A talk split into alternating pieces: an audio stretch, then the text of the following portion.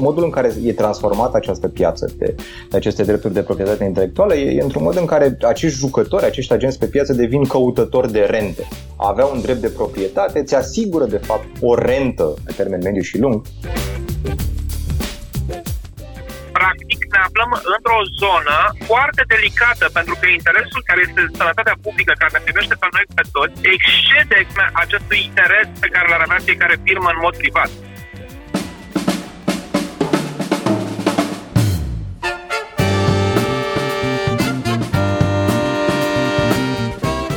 Timpul prezent cu Adela Greceanu și Matei Martin.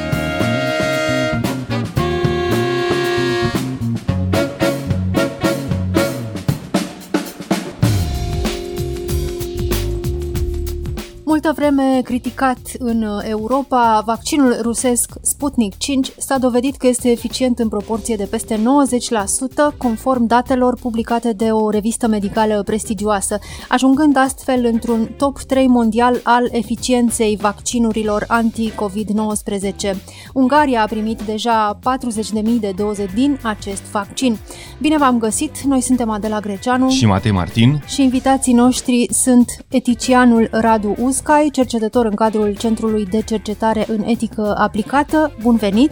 Bine v-am găsit! Și medicul Gindrovel Dumitra, coordonatorul grupului de vaccinologie al Societății Naționale de Medicină de Familie. Bun venit la Radio România Cultural! Bună ziua, bine v-am regăsit! Domnule doctor, cum ați primit vestea că vaccinul Sputnik 5 este eficient în proporție de peste 90%? Încă o speranță. Practic, discutăm în acest moment de cel puțin trei uh, vaccinuri care au o eficacitate peste 90%, ceea ce reprezintă fără discuții speranță și ceea ce este foarte important este că discutăm despre un virus RN. Familia viruselor RN a prezentat de lungul timpului destul de multe provocări în ceea ce privește dezvoltarea unui vaccin, ceea ce reprezenta la început uh, o mare provocare. Iată că aceste date care ne sosesc în ultima perioadă ne îndreptă să credem că vom avea vaccinuri eficace pentru această boală și vom putea să punem capăt aceste pandemii. Ceea ce vreau să vă spun este că v-am ascultat această introducere și, într-adevăr, în timpul verii, vaccinul a fost criticat. De fapt, nu vaccinul a fost criticat, ci modalitatea în care datele au fost puse la momentul respectiv în public, fără să existe ceea ce există în acest moment, rezultate din studii de fază 3 și din câte mi-aduc aminte, chiar discuții la momentul acela erau centrate pe capacitatea școlii rusești de producție de vaccinuri, care este una dintre cele mai redutabile din lume, dar la momentul respectiv, repet, nu vaccinul era cel care era criticat, cât mai ales procedura de aprobare în Rusia. Practic, politicul rusesc a anunțat aprobarea acestui vaccin înainte de a face publice aceste studii de fază 3 care erau necesare pentru a câștiga încrederea. Bun, ca să intre pe piața europeană este nevoie de cu totul alte exigențe. Odată ce vor fi uh, trecute aceste teste, vaccinul poate teoretic intra și pe piața europeană, nu-i așa? Absolut. Deci chiar în acest moment, câte vreme avem studiile publicate în reviste prestigioase, asta înseamnă că există acolo un review, o revizuire de către comitete de experți de obicei sunt review-uri uh, fiecare reviste importante și faptul că sunt publicate reprezintă o, nu neapărat o garanție, dar o certitudine că datele puse la dispoziție de către partea rusească sunt uh, construite și mai ales uh, rezultatele sunt interpretate în mod judicios din de vedere științific, dar și riguros.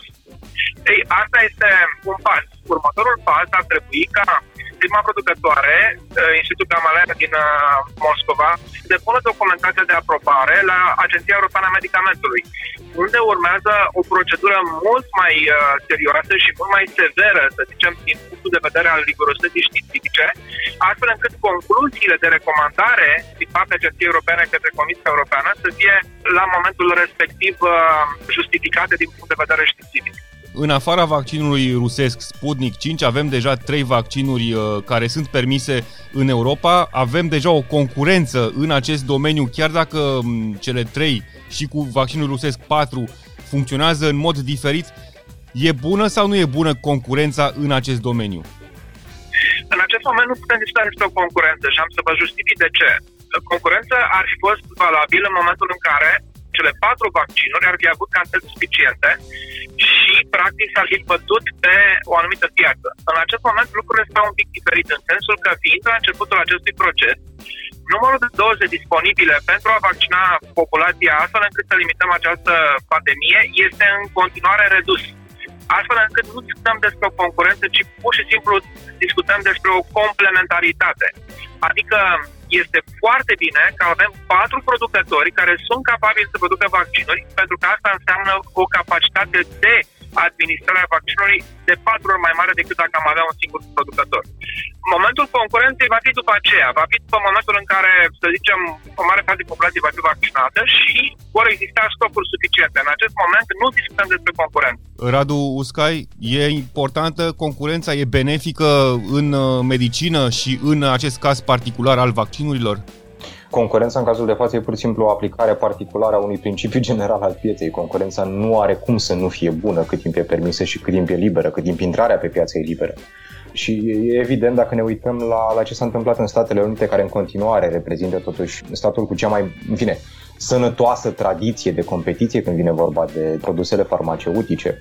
Însă ce s-a întâmplat, mai ales când vine vorba de, de vaccinurile acestea anticovid, nu a fost în cazul acela o competiție în interiorul unui mare program. Nu a fost acel program Warp Speed, s-a numit, unde de multe ori nu au fost vorba de niște fonduri publice destul de masive pe care guvernul federal le-a alocat în această direcție. În esență, n-a fost o competiție între producători, pentru că nu era așa un joc cu sumă nulă între, nu știu, Pfizer, care, mă rog, a și refuzat, de fapt, banii aceia sau Moderna și alți producători. În fine, competiția e bună de cele mai multe ori pentru că, în esență, nu îi stimulează pe oameni, pe producători să fie cât mai, cât mai eficienți și, în același timp, competiția este cea care reduce prețurile pentru bunuri sau, sau pentru servicii. Întrebarea însă în cazul de față e în ce măsură nu avem cu adevărat sau nu o piață competitivă, pentru că cercetarea, mai ales cercetarea în domeniul acesta al biotehnologiilor sau cercetarea farmaceutică, presupune nu, brevetarea sau patentarea unor proceduri sau unor substanțe sau ori în cazul de față, și mi s-a părut foarte interesantă observația pe care domnul doctor a făcut-o, momentan nu avem o problemă în sensul acesta, pentru că nu avem destul de mult însă în viitorul nu foarte îndepărtat, nu? vorbim de, de modalități pe care le avem, uh, de tehnici pe care le avem de aplicat pentru a mări numărul de doze disponibile pe, pe piețele europene și nu numai. Ori aici trebuie să ne gândim în ce măsură, de fapt, avem cu adevărat o, o piață competitivă în contextul în care nu, producătorii își brevetează sau își patentează respectivele vaccinuri. Și aici poate e, e o pâine așa de mâncat și pentru eticieni, nu? pentru că e o discuție extrem de relevantă pe care trebuie să o purtăm, în ce măsură avem sau nu nevoie de, de o asemenea protecție extrem de robustă a drepturilor de proprietate intelectuală în contextul unei pandemii. Așa este, într-adevăr, pe așa numita piață a vaccinurilor uh, nu e o piață tocmai liberă, de fapt, domnule doctor, pentru că avem acest uh, brevet și toată competiția care s-a dat până acum a fost, în primul rând, pentru întâietate, pentru primul care inventează, pentru primul care brevetează. E benefică această concepție, această reglementare impusă de brevet în domeniul medicinei, în domeniul uh, vaccinurilor? Este iarăși un aspect foarte interesant pe care l-a abordat în acest moment, cel legat de brevet. Dacă în cazul uh, vaccinului Pfizer, de exemplu, așa cum uh, și antevorbitorul meu a specificat, Pfizer practic și-a păstrat în continuare dreptul de proprietate și mai mult decât atât eforturile financiare pe care le-a făcut în această perioadă încearcă să-și le culeagă, nu același lucru se întâmplă și cu un alt competitor și mă refer la Oxford University, respectiv AstraZeneca, unde s-a semnat un contract de livrare a produselor la prețul de producție, dar în același timp și a unele garanții în ceea ce privește, să zicem, acelor cantități care s-au făcut la momentul respectiv. Practic, ne aflăm într-un moment în care interesul superior nu este neapărat cel legat de piață, cel care să ne asigure un preț cât mai bun este cel prin care putem să găsim produse la calități diferite, dar care împreună să fie capabile să determine un impact în reducerea poverii acestei boli. Deci, practic, în acest moment discutăm de instrumente, de cât mai multe instrumente care trebuie să vină împreună și împreună să reducă impactul în ceea ce privește povara COVID-19 în sănătatea publică. Iar prin impact mă refer în special la scăderea numărului de îmbolnăviri, scăderea numărului de spitalizări, scăderea numărului de decese, pentru că asta este ceea ce contează de fapt. Și da, am putea să discutăm la un moment dat uh, despre brevete, să zicem, atunci când lucrurile se vor așeza, atunci când lucrurile vor fi simple. Dar aici interesul superior este cel al sănătății publice și asta este ceea ce contează. Radu Uscai, dacă n-ar mai exista brevete sau dacă uh, conținutul vaccinurilor ar fi public, ce s-ar întâmpla dacă oricine ar putea produce vaccinul inventat de Pfizer, să spunem?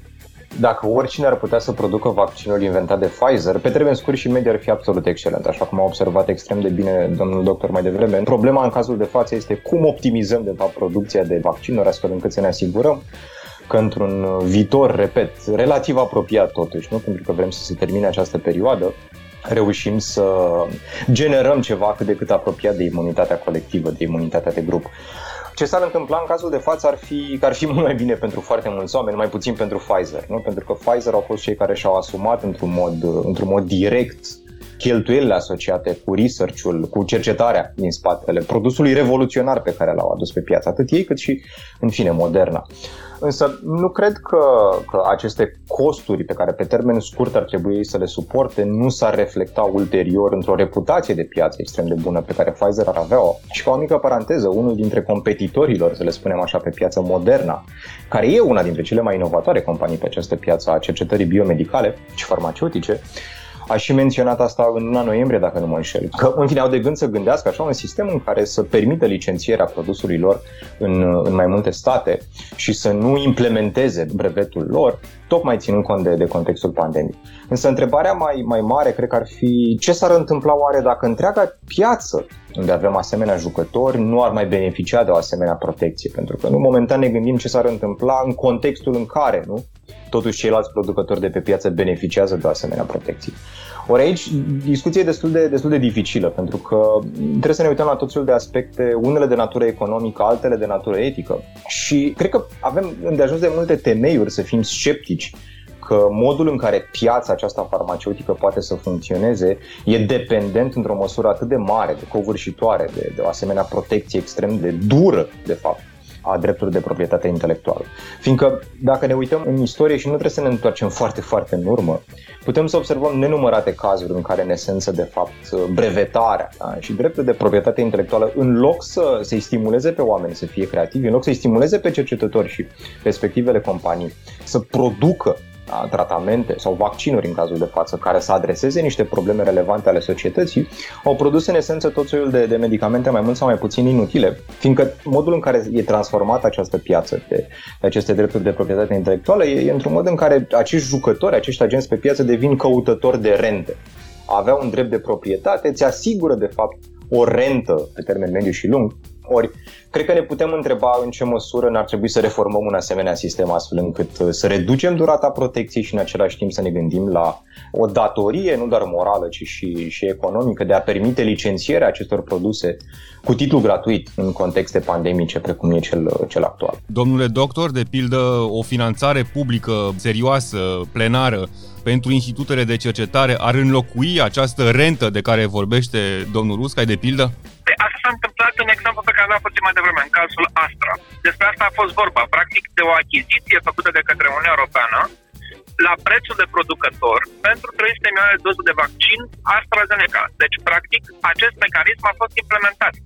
E drept că diferit. Au existat diverse parteneriate între autorități, respectiv firmele producătoare și, mai mult decât atât, chiar dacă, să zicem, am dat exemplu puțin mai devreme al firmei Pfizer, care și a limitat, uh, să zicem, uh, resursele financiare la resursele proprii. În acest moment uh, se pregătește și există un zvon, dar, repet, este doar un zvon, cum că firma Sanofi Pasteur urmează să producă vaccinul Pfizer. Deci, practic, ne aflăm încă o dată într-o zonă foarte delicată, pentru că interesul care este sănătatea publică, care ne privește pe noi pe toți, excede foarte mult, așa cum ați observat și puțin mai devreme, acestui interes pe care l-ar avea fiecare firmă în mod privat.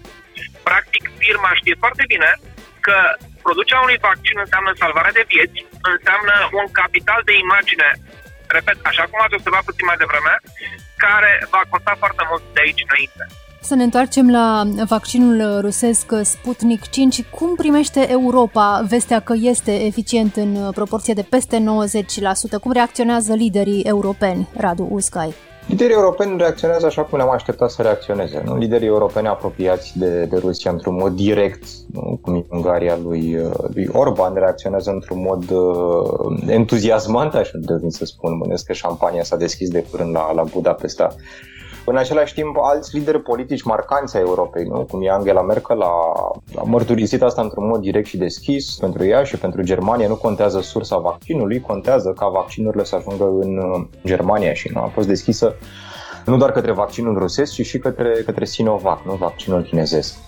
Cealaltă parte a Europei reacționează cu, cu o doză totuși uh, sănătoasă de scepticism, mai spune, pentru că nu, deseori, în esență, știința și progresul științei asociată cu tot felul de, de interese de ordin politic. Și asta nu se întâmplă evident doar în Rusia, se întâmplă și în, și în Statele Unite. Nu?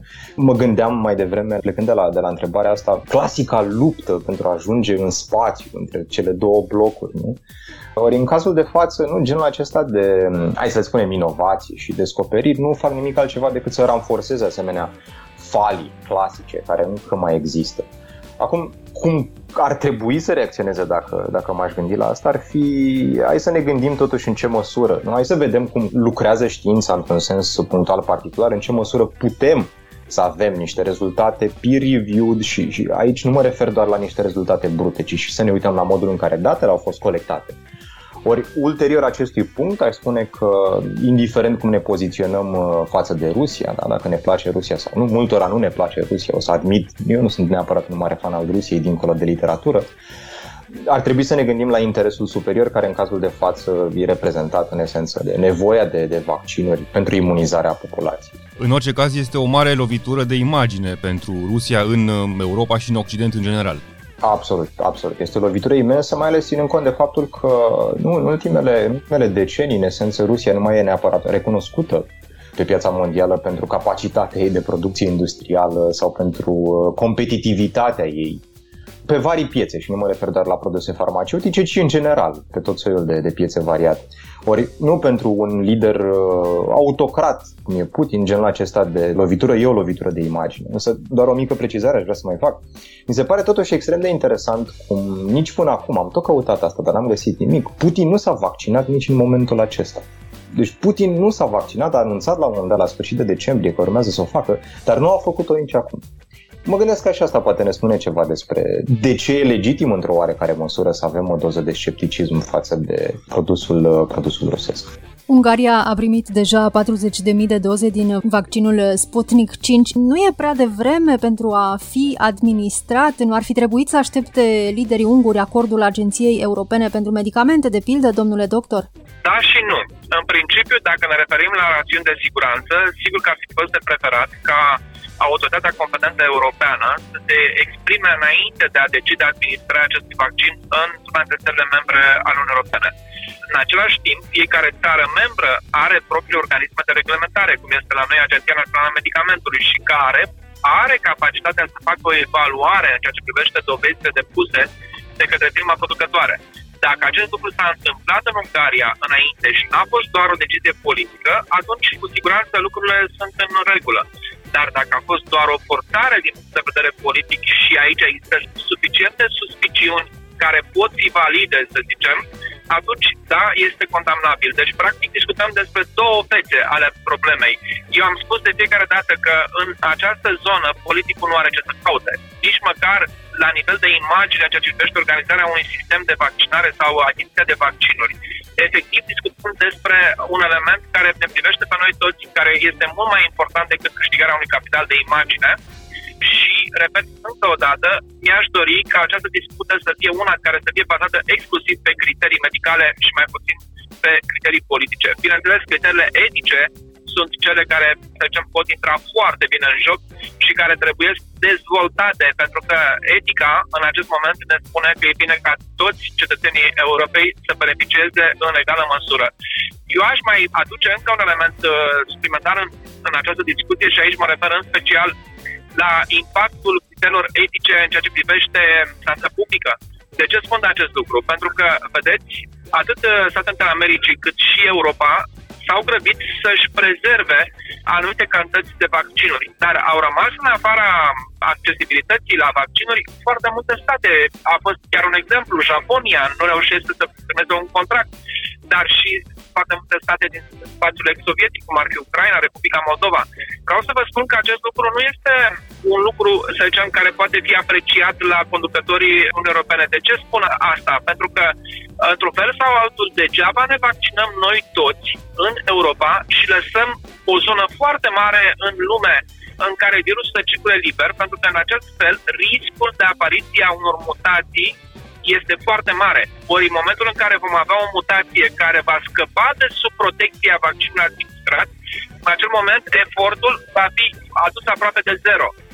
Și iată cu principiile etice care ne spun că fiecare persoană are dreptul la un vaccin, aduc de fapt sau capătă o importanță colosală de sate public. Angela Merkel este cel mai mare avocat al vaccinării universale și susține asta. Până nu vor fi toți vaccinați, nimeni nu este la adăpost de acest exact. Uh, virus. Exact. Deci, nu întâmplător, uh, Uniunea Europeană are și un mecanism de ajutorare a acestor state. Deci a fost declanșat chiar un mecanism de împrumut cu vaccinuri a statelor care fie nu sunt capabile să aibă resurse financiare ca să plătească pentru acest vaccin, cât și a unor state care nu sunt capabile din punct de vedere politic să facă acest lucru. În uh, România au fost amânate programării la vaccinare. Cererea este mai mare decât oferta în acest moment. În aceste condiții, România ar putea fi interesată să cumpere vaccinul Sputnik 5, domnule doctor? Părerea mea este că da. În momentul în care va fi aprobat de către Agenția Europeană a Medicamentului, deci iată eu primez în acest moment în ceea ce privește opinia exprimată de Agenția Europeană a Medicamentului, opinia mea este că în acel moment putem să ne gândim la diversificarea ofertei de vaccinuri, pentru că, încă o dată, cât vaccinăm mai multe persoane într-o dată de timp, cu atât este mai bine. Și faptul că în acest moment avem, uh, să zicem, o rată de administrare care urmează în paralel cu dozele care sosesc uh, în țară, asta înseamnă că avem o capacitate de administrare în regulă. Ori asta era una dintre marile provocări care aparțineau statului nostru și pe care, din fericire, am dus-o până în acest moment uh, destul de bine pe umeri. Aprobarea vaccinului Sputnik 5 în uh, Uniunea Europeană depinde doar de autoritățile științifice, de acordul Agenției Europene pentru Medicamente sau și de negocierile politice, Radu Uscai. Evident, contează și, și negocierile politice. Nu ne-am așteptat ca lumea științei, așa cum, cum spunea și domnul doctor mai devreme, să fie așa o lume a gândirii pure, fără influențe politice, însă evident că în lumea reală tot soiul de, de influențe de, de ordin politic contează și, și își fac simțită prezența. Însă, în cazul de față și pe de o parte, totuși mă bucur că Ungaria a făcut această mișcare pentru că vom avea acces în esență la un experiment natural indiferent cum au fost făcut datele acolo, e bine să avem mai multe date privitoare la cât de eficace este un vaccin, la cât de sigur este un vaccin. Ori am mai mare încredere, sincer, în capacitatea celor din Ungaria de a colecta datele și de a le pune la dispoziția Agenției Europene a Medicamentelor și a presei decât, uh, sincer, în autoritățile din, uh, din Rusia. Ori, uh, ca să revin la, la întrebare, că m-am dus totuși într-o parte puțin diferită, din păcate depinde și de negocieri de ordin politic și în cazul de față de asta și, și spusesem ce am spus mai devreme, că vestea aceasta a fost receptată în Europa în funcție și de, de niște interese geopolitice, așa cum face multora să, să spună când vine vorba de raportul de forțe dintre UE, Statele Unite și Rusia. Radu Uscai, Gindrovel Dumitra, vă mulțumim pentru această discuție. Noi suntem Adela Greceanu și Matei Martin. Ne găsiți și pe platformele de podcast. Abonați-vă la Timpul Prezent pe Castbox, Apple Podcasts și Spotify și urmăriți pagina de Facebook Timpul Prezent. Cu bine, pe curând! thank you